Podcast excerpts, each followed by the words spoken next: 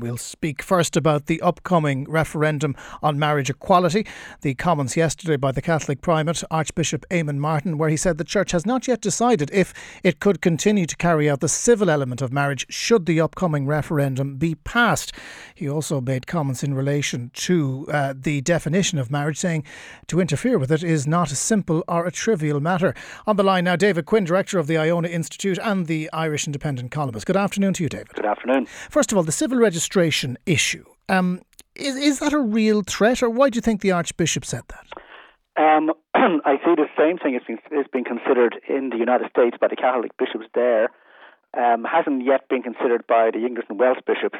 So different bishops' um, conferences in different parts of the world seem to be taking different views of it. But um, I think the reason uh, is probably this that the state's understanding of marriage, if the referendum goes through, becomes so different from the church's understanding of marriage that the church doesn't want to look like it is actually in some way, shape, or form condoning the state's understanding of marriage, and so therefore wants to get out of the civil side of it completely. Yeah, but the point is that you, you made reference to other jurisdictions considering mm. this. Is the timing of this not significant? That what is happening here, the church is using this as a, another way of trying to convince people to vote no? Oh, there's no question about that. I mean, all it's doing is uh, putting everything on the table and talking about the possibilities um, that might arise if we vote yes, one of them being that we do what the French have been doing for years, which is to say you completely separate out the religious element of marriage from the civil recognition. But is, is, is that not something of a threat? Yes, it is a threat. And um, I mean, I, I mean that's what I, I, mean. I mean that's what I assume it is. But w- what about people who want to get? Well be a valid one. What about people who want to get married in the Catholic faith, uh, regardless of how they're going to vote in the referendum, uh, who, who would prefer to have the whole thing done and dusted in the Catholic Church, and, and they may be denied that opportunity now? Well, I mean, again, what will be happening is what's been happening in France for decades, uh, uh, for decade upon decade, which is to say the two are completely separated. Um, in fact, when you think about it, people who call for church-state separation, which can mean various things, actually ought to be applauding the possibility that um, the civil side of uh, of um, of the registration of a marriage is now completely different if they were to go down this path from the church ceremony, um, that should actually please those who support a certain type of church state separation. But it seems for someone who's getting married in the Catholic Church, it seems something of a punishment. If you don't, if you don't vote no, well, you're going to have to go down to the town hall like everybody else and get married there as well. Well, I mean, again, if I mean, if it's a case that the state's understanding of marriage has become so different from the church's understanding of marriage, then it makes actually sense to separate out the two of them. Um, and that's not, I mean, that's not punishing anybody. It's simply saying we have our understanding of marriage eh, as the sexual union of a man and a woman. Uh, the state has now gone over to a different understanding of marriage as basically the emotional union of two people. Uh, we, uh, um, you know, disagree profoundly with the state's new understanding of marriage, and we want to show this by separate by separating out the two elements, the civil and the faith elements, from our ceremony. Um, the bishop, the archbishop, said yesterday to interfere with the definition of marriage is not a simple or a trivial matter. Do you believe and do you share his comment? Well, you see, Enda Kenny would have the electorate believe that it's about two simple words, I do. But it's about much more than that because the article we're being asked to change in the Constitution is actually called not marriage, it's called the family. Anybody can look it up, Article 41. And when you give, and actually we have a legal opinion out about this today, um, uh, and uh, I mean, basically, if you change um, Article 41 in the way the government wants. Um, you give two people a right not just to marry, but a right to found a family, which includes the right to have children constitutionally protected. When you give two men or two women a right to have a child, what does that do to even the notional concept of a child's right to a mother and a father? Like we're actually saying in our constitution effectively that when it comes to all matters of child welfare, um, to have two men raising you or two women raising you is exactly the same okay. as having a mother and a father raising can you. I, can I, I'm going to have to put it to you, David. You're making yeah. a significant jump there because what we're being asked to vote upon is a very simple wording. Marriage may be contracted in accordance with law by two persons without distinction as to their sex. Sure. Um, nobody else is bringing children into it except the uh, No campaign. That, no, that that is the uh, that's the accusation yeah, we levelled against you. By the yes side, sure.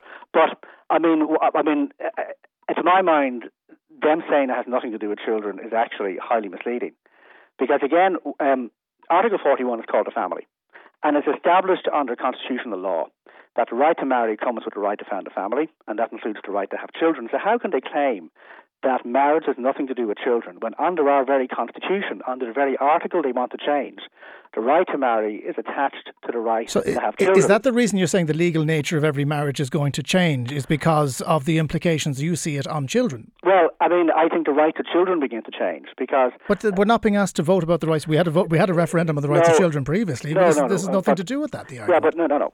Again, the right to marry comes with the right to have children. How can anybody claim that the article of the Constitution called the family has nothing to do with children? Because that would imply the family has nothing to do with children, and the article called the family has nothing to do with children, but to be absurd because nobody can realistically claim the family has purely to do with adults and nothing to do with children. So clearly, the family has a very great deal to do with children and their welfare and their rights. And okay. what, what Article 41 currently has in mind is the family formed by a man and a woman. And if they have children, then the child will have a mother and a father. Okay. Now it's saying if two men marry, they get the right to have children, and then the child lacks a father, sorry, a mother in the case of two men, or a father in the case of two women. And we're basically saying when it comes to children, but, the sexes are completely interchangeable. Okay, I'm just going to put it to you that one in three children are born outside the traditional family. And mm-hmm.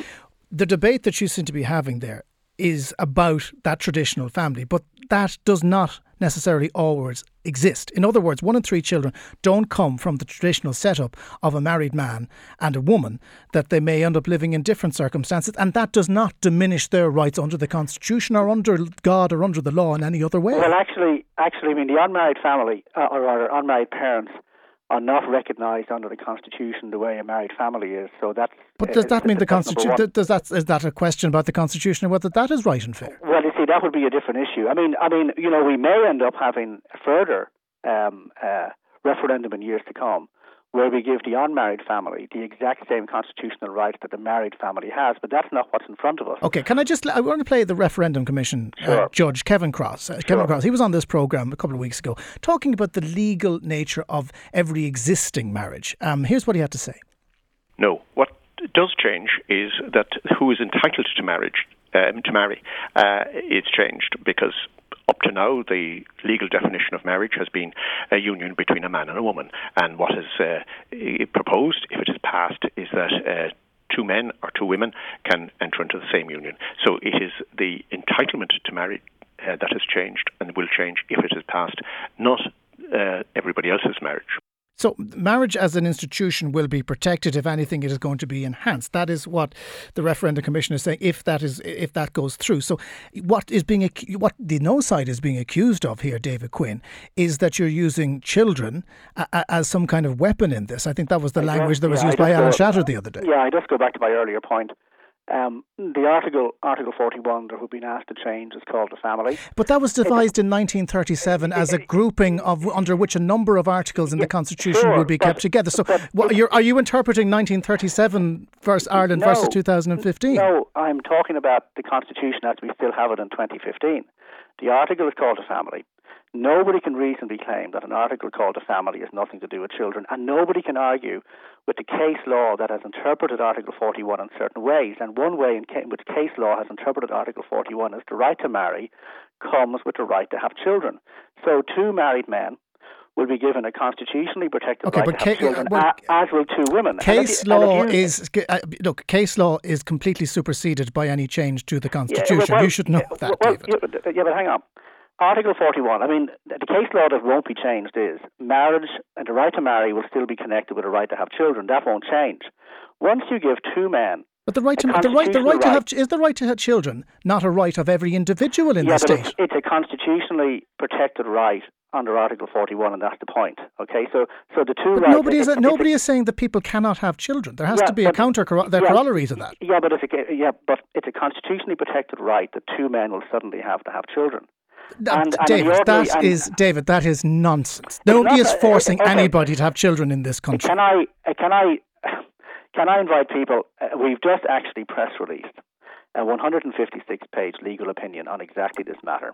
The main author is a man called Michael Collins, the senior counsel who represented Katherine Zappone and Ann Louise Gilligan when they tried to have their Canadian marriage recognised in the High Court. All right. Now, he, he goes through an absolutely thorough analysis of Article 41, looks at the, at the way in which various Supreme Court decisions have interpreted Article 41, and Article 41 comes with a right to marry and found a family, which includes the right to have children. And once you give two men a right to have children or two women a right to have children, what does that say about the special value of having a mother and a father? It is actually it would actually becomes what amounts to okay. a formal the- declaration by Irish society that there is no special value in a child having the love of a mother and a father where circumstances permit. Okay, but I, again, I have to challenge you by saying that already there are the non-traditional family exists. There are people living with their aunts, their uncles. There are people living with gay couples. There are people living with single people. There is no one size fits all. Yeah, and to try and, and to try and say yeah. that there should be under the constitution okay, is well, it's wrong. Good. I mean, it's good now that we're actually talking about children and various forms of family, but the existence of other family types and the fact that some children grow up either without a mother or a father is not a declaration in our Constitution that when it comes to the raising of children, two men or two women are just the same as a mother and a father. So we're actually what we're actually voting on here is whether we attach any special value where circumstances permit to a child being raised by their own mother and father. And there's also a declaration, by the way, about the about the importance we place on the biological ties. Okay, but nobody's because forcing anybody to ha- nobody's forcing anyone to have children, David. Let's just clarify Sorry, that. Say that again. Nobody is forcing anybody no, to have children. No, no, but, but, but you see, if a couple get married, they may or may not have children. But at the moment, if a married man and woman do have children, the child will be raised by a mother and father. What about un, what about an unmarried couple? If an unmarried couple had children, what does that make those children less in the eyes of the Constitution? Well, I mean, obviously that child will still, in the first instance anyway, have a mother and a father. But it is the but case. Every, chi- every child has a mother and a father.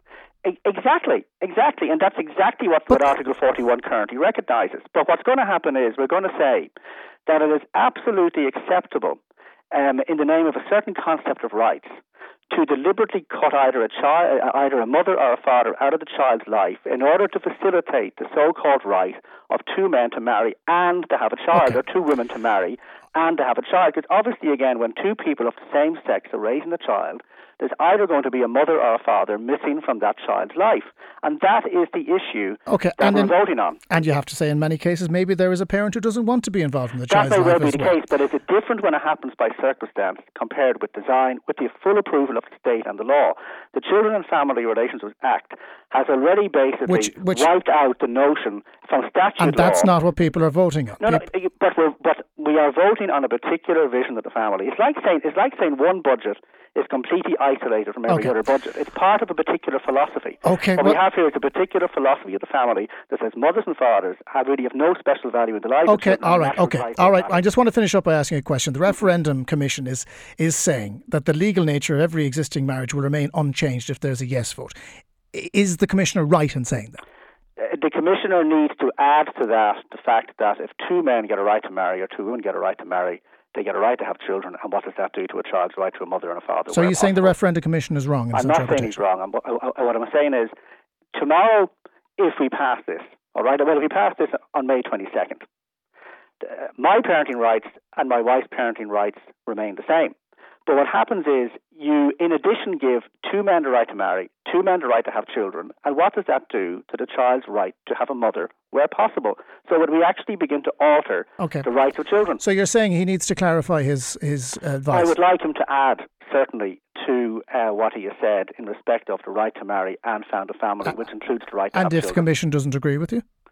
Well, we'll cross that bridge when we come to it. But I'd invite people to read the legal opinion that we've issued today. It's 156 pages by an extremely eminent senior counsel. David Quinn of the Iona Institute, thank you very much for joining us.